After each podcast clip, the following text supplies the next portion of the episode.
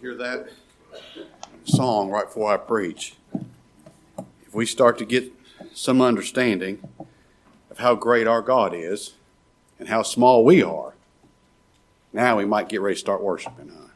Maybe. All right, open your Bibles again with me, if you would, to Luke chapter 1. I've titled the message this morning, How Shall This Be? Now, Lord willing, when we've finished our study in the book of Philippians, I've been planning on beginning a series of messages on questions that we find in the Bible. I'd like to look at those questions and hopefully see some answers to them, to see the gospel in those questions and answers. So we'll let this message this morning be the first one in that series on these questions we find in Scripture. How shall this be? Now, the birth of Christ the Savior is a great wonder.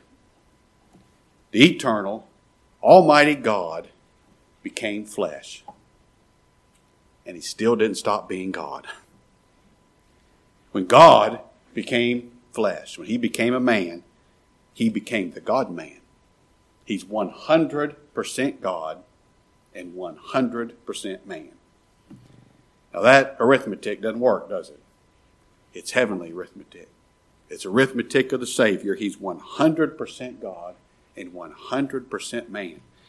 That tells us right off the bat what a miracle this is. What a miracle this man, the Lord Jesus Christ, is.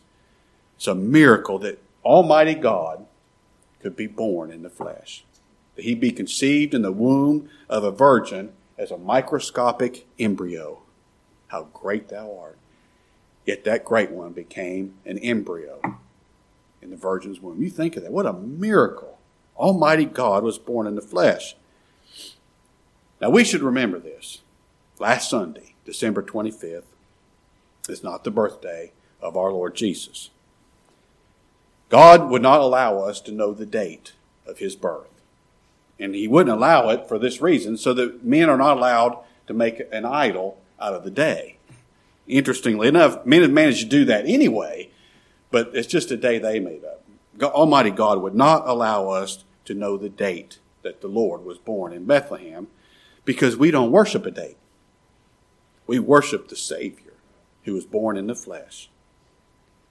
And you know, for all the, the people, you know, they, they go they go to a church service um, twice a week on, on Christmas and Easter, you know. But you know that the scriptures never tell us to celebrate the birth of the Savior. The scriptures tell us to celebrate the death and the resurrection of the Savior. We're to, to celebrate the death of Christ, the, the, the God man, as the substitute for his people. And we do that by preaching Christ. We do that by telling folks what it is that, that Christ, the, the Son of God and the Son of Man, what is it that he accomplished by his death? We celebrate the Lord's death in believers' baptism, don't we? It's a picture of the death, burial, and resurrection of Christ. When a person is, confesses Christ in, in baptism, they're confessing, this is the only way I could be saved by the death, the burial, and the resurrection of Christ for me. We celebrate the Lord's death just like we did last night when we observed the Lord's table, remembering his broken body and his shed blood, his sacrifice for me. And the scriptures also tell us celebrate the resurrection of the Savior. But we don't do that just, just once a year on Easter Sunday. We do that every Sunday. Every Sunday. We celebrate the Lord's resurrection by meeting together in a public worship service on Sunday, on the first day of the week. You know why we don't worship on, on Saturday? I mean, it'd be fine if we if we met together on a Saturday to worship. But you know why Sunday is the appointed day? That's the day Christ arose from the dead. We meet together today on Sunday. We're remembering this is the day of the week that the, that the Lord arose from the dead. We celebrate the Lord's resurrection by preaching what does the resurrection of Christ mean? The resurrection of Christ means his sacrifice put away the sin of his people. That's what it means. The Lord Jesus Christ was made sin for his people, and his blood put all that sin away. His sacrifice justified his people from all of their sin. And the proof of it is his resurrection. The Father never would have raised him from the dead if the sin that was laid on him was still there. No, the Father raised him from the dead because the blood of Christ put that sin that had been charged to him away forever. So December the 25th is not our Lord's birthday. But let's not hate on people who talk about it, who talk about the Lord's death at that time of year. I remember Brother Henry saying one time, don't be a Christian Scrooge. It's a good thing for us and a good thing for the world to be reminded the Savior was indeed born as a man in Bethlehem's manger. It wasn't December 25th, but you know, who really cares? It's a good thing to be reminded of that. And God's people have the added blessing when, when we're reminded during that holiday season of, of, the Lord's birth. You turn on, on the radio where you normally hear, you know, Fleetwood Mac or something, and now you're hearing Hark the Herald Angels Sing. It's good for us to be reminded. God's people can be reminded this is the Savior who saved me. He came in the flesh to save me. What a miracle! What a miracle. We celebrate and remember the Lord's death and his resurrection, don't we? None of that would be possible unless he was born in the flesh. So it's a good thing for us to be reminded Christ was born in the flesh.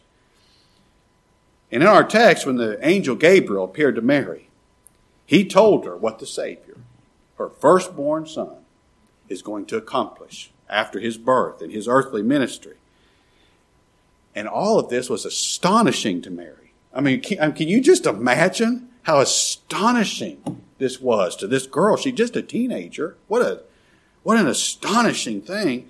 And she asked a good question. How shall this be? How's this possible? How shall it be that a virgin is going to give birth to a son? And how is it that son is going to be the Son of God? How shall that be? How shall it be that my son is going to put away the sin of his people? How, how, how shall that be? That's a good question, isn't it? And I see four specific questions that Mary's asking when she asked, How shall this be? And the answers to those four questions are going to tell us who Christ is and how it is he saved his people from their sin. So, first of all, Mary asked, How shall a virgin give birth to a son? In verse 34, Luke 1, then said Mary unto the angel, How shall this be, seeing I know not a man? Now, the only way a child can be conceived is the union of a man and a woman. There's got to be a union of the egg and the seed. It's the only way it's possible a child could, could be conceived. Well, Mary didn't know a man. She's a virgin. So how is it possible? It seems impossible that she could ever become pregnant. How shall it be that a, that a, a virgin shall conceive a son and bring forth, uh, and bear a son? Well, there's several reasons. Number one is this. Nothing's too hard for God. That's what the angel tells her in verse 37. For with God, nothing shall be impossible. You know, Mary thought it's impossible, and humanly speaking, it is, isn't it? It's impossible for a virgin to conceive and bear a son. It's impossible. But nothing's too hard for God. You remember when the rich young ruler came to our Savior, and he talked to him, What must I do to inherit eternal life? And he and the Savior talked, and, this, this, this, this man, oh, he was, he was self righteous. He was sincere. Now, I'll give him that, but he was self righteous. He said, All these things have I done from my youth up. Outwardly, you can't, you can't find something, that a way that I've, I've broken the law. But he went away sorrowful, didn't he? He, he outwardly kept the law, but he couldn't trust Christ unless God gave him faith in Christ. He went away sorrowful, and the disciples were amazed, remember? And they said, Well, who then can be saved? Remember what the Lord told them? With men, this is impossible. It's impossible with men that we could save ourselves, make ourselves righteous, justify ourselves from our sin. But thankfully, the Lord went on. And he said, But with God, all things are possible. With God, nothing shall be impossible because nothing's too hard for God. Mary's firstborn is going to be conceived without the aid of a man he's going to be conceived by the Holy Ghost. Look at verse 35. And the angel answered and said unto her, The Holy Ghost shall come upon thee, and the power of the highest shall overshadow thee. Therefore also that holy thing which shall be born of thee shall be called the Son of God. Now the Lord Jesus, Mary's firstborn son, he's going to be the Son of God and the Son of Man. He's going to be both. He'll be the Son of God, so he has the power, so he has the righteousness, so he has the holiness, so he has the pure, perfect blood to put away the sin of his people. And he'll be the Son of Man so that he can be the representative of sinful men and women like you and me. Now, how shall it be? How shall this be that a virgin will conceive and bear a son? Well, with God, nothing's impossible. His Spirit's going to conceive this child. And second, how shall this be? How's this going to be? Why is this going to be? That a virgin's going to conceive and bear a son. It's to fulfill the scriptures. Look back at Isaiah chapter 7. Isaiah chapter 7.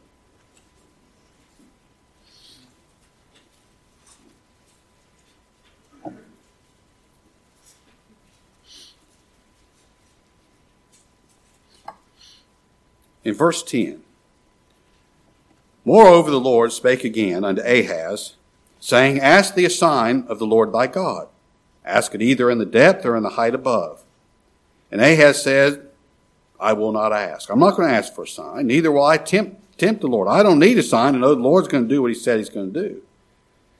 And he said, Hear ye now, house of David. It is, is it a small thing for you to weary men, but will you weary my God also? Therefore, the Lord himself shall give you a sign. You're not going to, you, no, you're not asking for a sign. God's going to give you one. And here it is. Behold, a virgin shall conceive and bear a son and shall call his name Emmanuel. Emmanuel means God with us. God dwelling with us as a man, conceived of a virgin, come to save his people from their sin. The Lord Jesus Christ is born of a virgin as a sign from God that nobody could possibly miss. This is the Messiah that God has promised. This is the one God promised to send to put away the sin of his people, and God always keeps his promise. Now, here's a clear sign. Here he is. He's been born of a virgin. God told Ahaz that in 700 AD, 700 years before Christ was born. He told him he's going to be born of a virgin. This is going to be the Savior. And every single time God saves a sinner, these two things are true. Nothing's too hard for God, and the scriptures have been fulfilled. Nothing's too hard for God. You and I might give up hope on some poor lost sinner. We, th- we think they're too far gone, they're, they're too rebellious, they're too hardened in their sin. But let me tell you, there's no case too hard for God. That encourages me to keep praying for the lost, to keep praying for my loved ones, doesn't you? Nothing's too hard for God. Nobody's so far gone, God can't save them. His arm's not shortened. He can save his people and he will. Nobody's so sinful that the blood of Christ can't wash them white as snow. Nobody's natural heart is so hard, God can't give them a new one. Nothing's too hard for God. And every single time God saves one of his people, the scriptures are fulfilled. God promised he'd do it, didn't he? And he promised he'd do it through the preaching of scripture, through the preaching of the word. Every single time God saves one of his people, it's always by the preaching of God's word. The Holy Spirit moves powerfully, and suddenly what you used to, you can understand. Everybody here can understand this book. Everybody. I mean, this book is written in one and two and three syllable words. Everybody can understand what this book's saying. The problem is not that you don't understand it. The problem is by nature we don't believe it. And suddenly, you find yourself believing what you've always heard but never believed. What happened? The Holy Spirit took that word, the seed of the Word of God, and planted in your heart and gave you life. Now, only God could do that. Only God has the power to give a new birth. Somebody say, How can I have two natures in one body? Nothing's too hard for God. That's how. Nothing's too hard for God. All right. The virgin's going to give birth to a son. But here's a good question why? Why must a virgin give birth to the Messiah, to the Savior. Why? Why is it that we insist on the virgin birth? I mean, really, what's the big deal? What's the big deal? The virgin birth is so important because of the truth of representation. That you cannot understand the gospel. You cannot understand how it is God saves sinners until you understand this truth of representation. All men were made sinners by representation, by what Adam did. When Adam sinned, every last one of us sinned in him because we were in him. We were in our father Adam. We did what our representative did. We became guilty in Adam. It wasn't like we were, you know, there sinning. We actually did sin in our father Adam. That's representation. And when Adam fell, the only nature that he could pass on to his children was a spiritually dead nature. You know why Cain killed his brother Abel?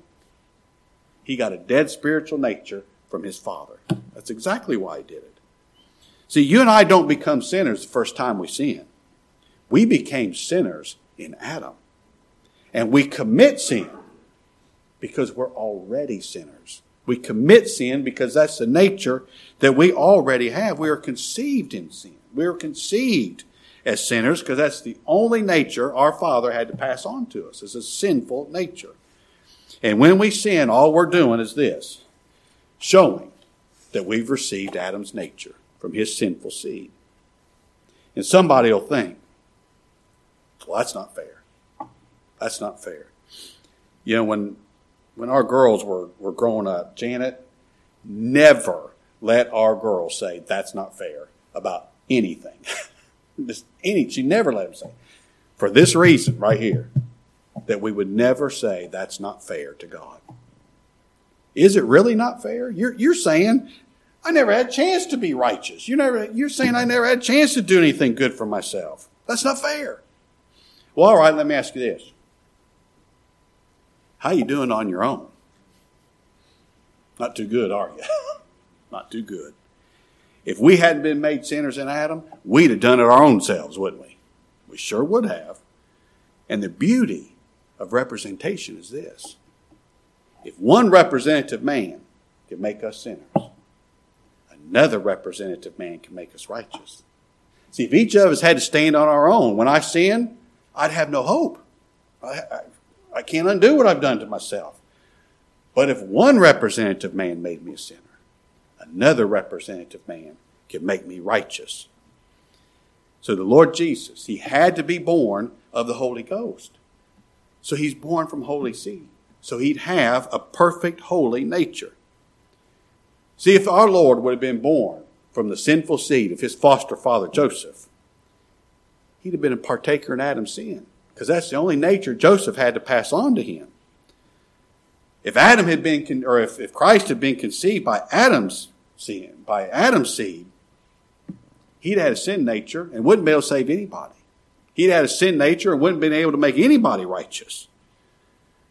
But since the Savior was born of the seed of woman, see, that's what we just sung about, wasn't it? The seed of woman. Not the seed of a man. Well, he doesn't have a sin nature. And since he doesn't have a sin nature, he can establish righteousness for his people. He can obey the law for his people. He can save his people from their sin by his sinless blood. His sinless blood offered as a sacrifice for their sin. See, this is the wisdom of God in how God saves sinners by a representative man.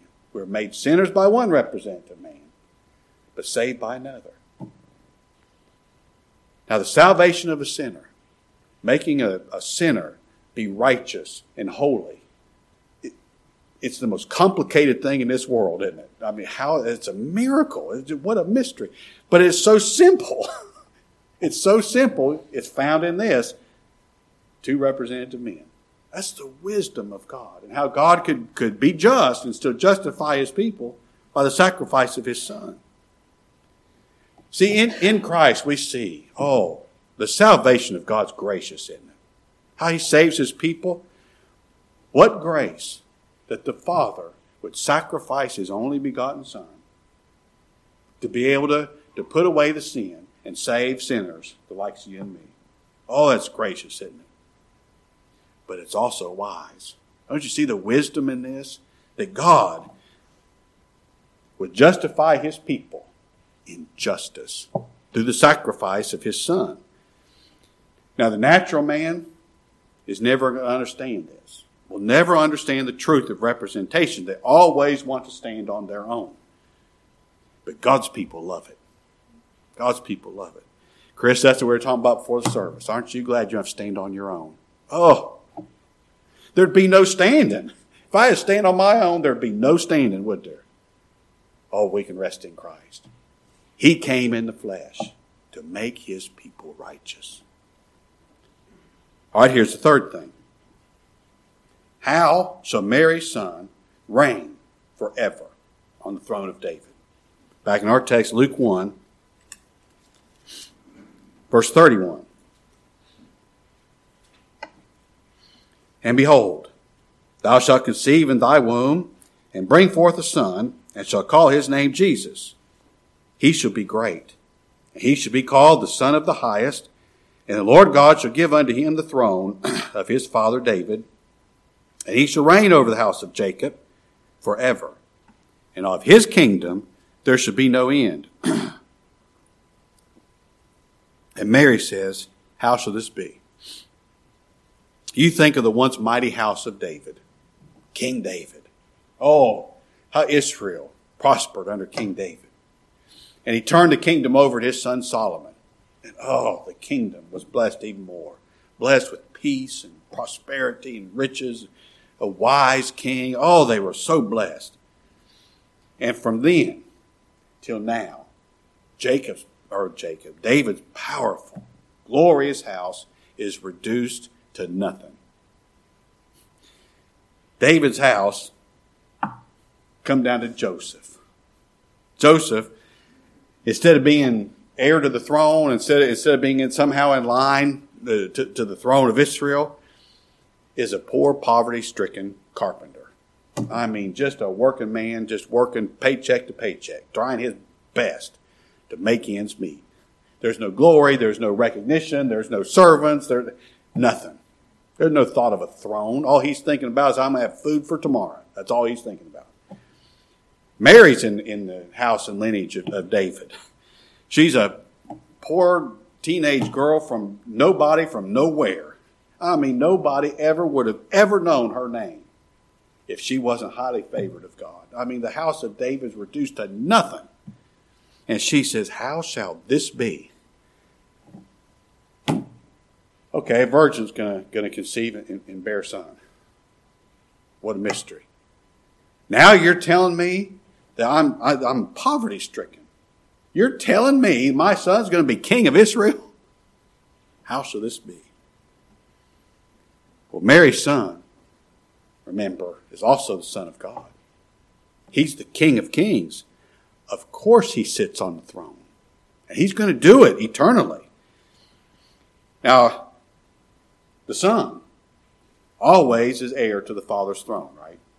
That, that's why Prince Charles is, is now, now the king. He's the firstborn of, you know, of, of his mother. The Lord Jesus Christ is the Son of God. But you know, that's not the only reason he sits upon the throne. Christ's right to rule, Christ's right to sit on the throne and be there eternally is doubly sure. It, that throne doubly belongs to Christ. Here's what I mean by that. The throne of God is Christ by birth and by and by nature. And by nature. The Son of God is the rightful heir to the throne. So that's one way the throne belongs to him, right? He's the Son of God. It's his by nature. But the throne of God also belongs to Christ because he earned it. He earned it. He earned the right to have that throne. He bought it with his own precious blood. When he pleased his Father fully, brought in everlasting righteousness, and made his people righteous, he bought the right. He bought the right to sit on the throne.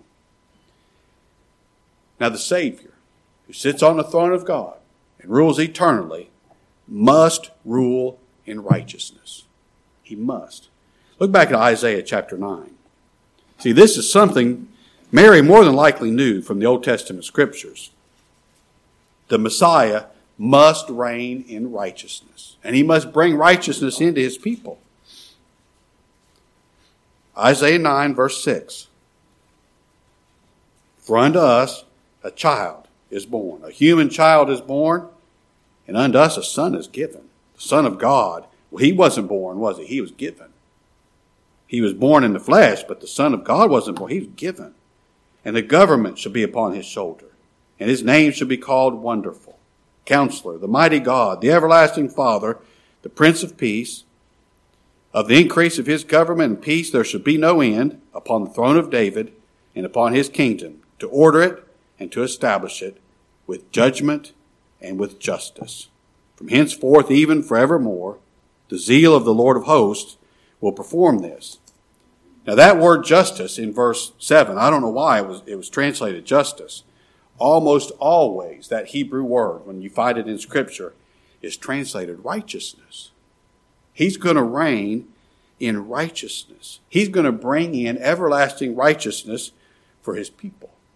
And he performed that righteousness in his zeal, in his zeal to obey his Father, in his zeal to sacrifice himself to put away the sin of his people. Mary's firstborn son is very different than all the rest of her children. He had a zeal to obey God's law. Because this is the way he's bringing in righteousness to his people. From a child, he had a zeal. Remember that time they, they left Jerusalem, or I think it was in Jerusalem where they were at, and they went and all this, this time away and found out that, that the Lord wasn't there. And they went back and found him, and he was he was in there. This twelve year old boy is teaching teaching the, the doctors and the Pharisees and the doctors of, of theologies, teaching them the scriptures. And they were amazed. And he said, "Don't you know? I must be about my father's business." There was a zeal in this for him. He wasn't just going through the motions. I hate this about myself when I find myself going through the motions. I mean, I hate it. I hate it. My dad always said any job worth doing is a job worth doing right. And boy, I mean, I just hate if I go through the motions. Our Savior didn't go through the motions for one second of his life. He had a zeal to please and to honor his Father. He established his throne in righteousness and in judgment. That word judgment means justice. Mary's son is going to establish righteousness for his people. He's going to obey the law for them as their representative, and that, that obedience is theirs because they were in him, doing what he did. And he's going to establish justice for his people by being made sin for them, by taking their sin away from them and making it his and putting it away by his death as their sacrifice.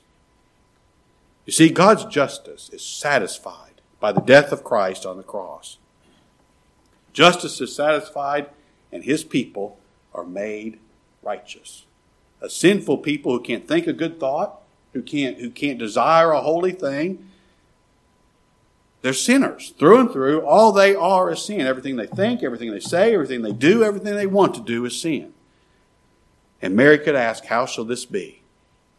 That those people will be made righteous. How can you make somebody the opposite of what they are by nature? It's the death of Christ on the cross. For he, God the Father, hath made him, God the Son, sin for us. That what?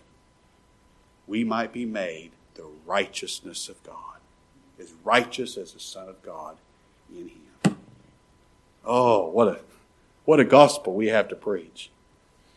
And because of the successful sacrifice of Christ, the Father has made his Son Lord of all. I'll give you homework assignment. You go read that Philippians 2 this afternoon. Because of his successful work, because he did everything the Father gave him to do, he gave him the throne. See, he earned the right to have that throne. And now, our Savior rules over all eternally. And here's how that directly affects you and me. Here's why this is so important the kingship of Christ. He's the king, He's the sovereign over everything. Absolutely nothing happens in His creation without His direct will. Nothing. Here's why that's so important. If our Savior is King over all, nothing can take away the salvation of His people that He purposed for them, He purchased for them. See, He preserves it for them in His royal might.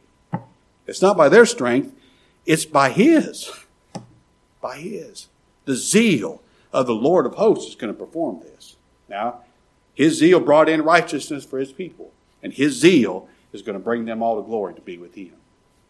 Nothing can stop it from happening. Nothing can stop His will from happening because He's King over all.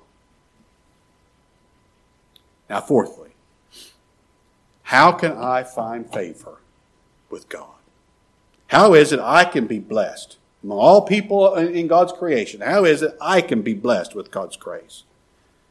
Verse 28 And the angel came in unto her and said, Hail, thou that art highly favored, the Lord is with thee.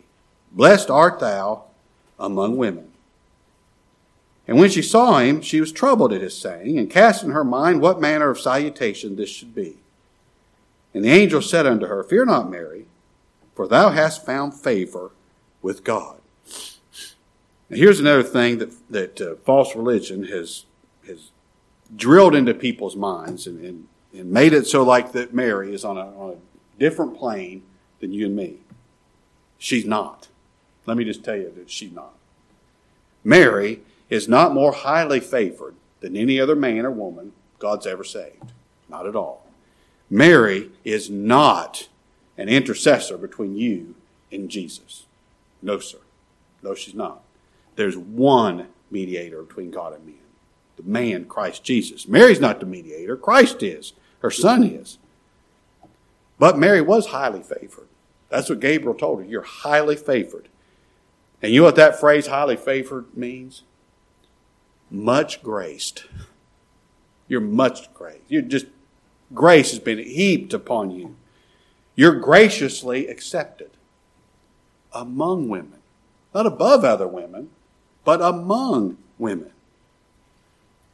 Now, there is no doubt what a blessing it was, what, what an honor, what a responsibility that the Lord chose Mary to be the mother of his son, to be the mother of the Savior.